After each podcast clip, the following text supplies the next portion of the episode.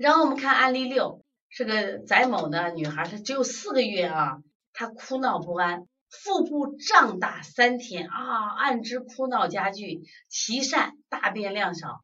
因为腹泻呢，在社区门诊治疗用的什么药不知道，腹泻止了以后，但是就腹泻好了，但是就开始哭闹不安了，腹胀就加重。有到医院去给静脉补液呀、钢管排气啊，效果都不好。然后你去听诊嘛，好着嘞，就有点肠鸣音。然后看舌红呢，苔白、指纹、紫质，看拍片了，结肠这个地方啊。都是胀气，然后我们隔膜这儿都是一堆堆气。我们原来有个小孩发高烧，那孩子大一点了，那时候来我们这三岁多吧，呀，那烧就退不下来，然后肚子他自己跟他妈说，妈，我都都坐不下去，肚子胀的。然后结果呢，到到那个医院的 B 超室拍片，医生就是呀，你这孩子一肚子的雾霾，你看现在小孩这种腹胀特别多。至少我们临床中接的腹胀的、腹痛的孩子很多，以前这个病都很少见嘛。过去的孩子小屁孩、小屁孩，人家屁一通，什么病都没有了。现在的孩子不放屁嘛，或者胀气太多了，那这个孩子现在就是胀气。但是问题我们要考虑什么样的胀气？我在今年接了一个胀气孩子，他当时呢在医院正做着红外线，这不胀气嘛，医生就给他开红外线，就是照射，结果越照越胀啊，到我这儿来了。当时我就问他怎么吃，他是早上他们家甘肃人吃了一碗那个，就是那个豆豆豆面加酥油茶，酥油茶调的豆面，然后喝了个幺五九，幺五九就是那种就是咱们现在网上卖的那种什么甲醇产品，喝了以后很可能是个孩子干什么呀？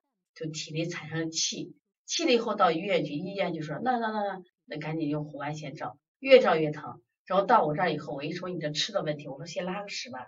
拉个屎屁排一下，结果我给他塞了开塞露，哎呀，那个开塞露上去以后，那屎和屁噗噜噗噜噗噜噗噜，完了病好了。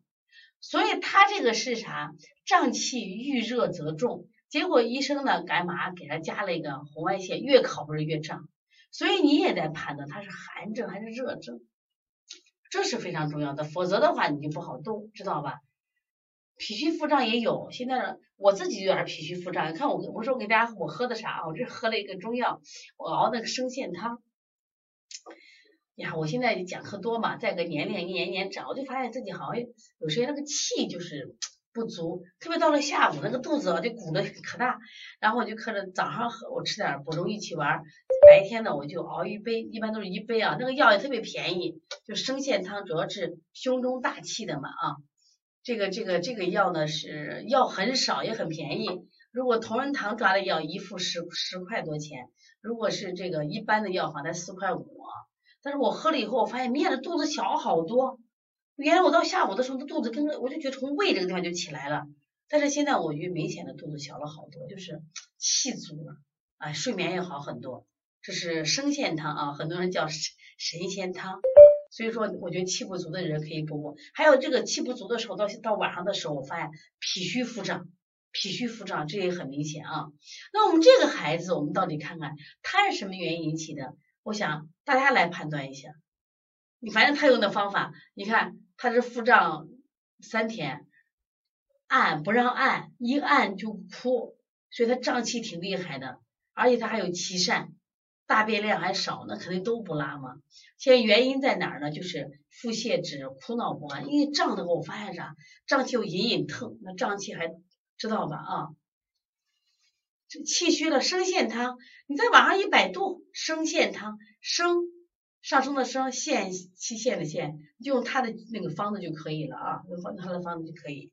补中益气丸适合这种脾胃气虚的，如果是你老觉得胸闷的人。你就可以用生线汤啊，生线汤。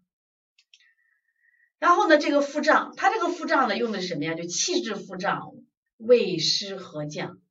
就是这个老师呀，就判断这个小孩是气滞胃肠，胃湿和降，是因为啥？长期腹泻以后呢，他脾胃功能就是小肠功能出，就是脾胃功能出现问题了，知道吧？他用的这个他气丸。他气丸是前益，大家知道宋朝有个前益非常有名的儿科大夫，那个掐呃他气丸呢，它就是可以舒调这个气机，治疗这个寒气郁结、温中行气。你看啊，他用的是温中行气、寒气郁结，他还认为他腹泻久了以后出现什么呀？应该是阳气不足的，是阳气不足的一个问题。你看。因为他气丸是温中行气，治寒气郁结、虚胀腹大、手足冷厥、面青气结，治中满下虚、单腹胀、满虚损者，看见没？脾胃气虚的人，就脾阳不足的人，所以这个小孩就是应该腹胀以后，他也属于气陷了，所以用这个他气丸来干什么呀？给他生气，用了两剂就好了，你看多厉害！所以这个诊断太厉害了，明白不？所以说我们家我们没看到这个孩子当时的这个情况，但是呢，像以后像这种情况，小孩这种腹胀的孩子，因为我自己特特别这几年，我觉得不能吃凉的，一还吃水果，一吃我发现那个肚子就胀气。那胀气呢，你你现在就是到了下午就很难受，知道吧？就你哪哪都不舒服。所以这个时候我就是喝这个气的往上提就会好。它其实它气丸就相当于真的是儿科药，我们城里的成人的补中益气丸啊，成人的什么呀，就是这个生健汤。生健汤主要是指的胸中之气下陷的胸闷的人啊。如果是你觉得你要是腹胀下坠，你用这个补中益气丸就可以，明白不？所以说你看，那我们应该怎么用？就是我们想要推拿应该怎么用？我们用应该生气的吧，比如说拿肩颈呀，像搓百会呀。是不是？比如说震啊震督脉呀，我我经常给他敲督脉呀，是不是？这都是可以的。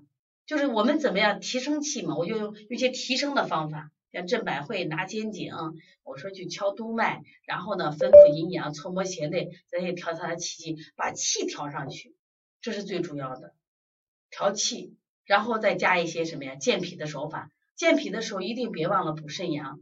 补肾精为啥嘞？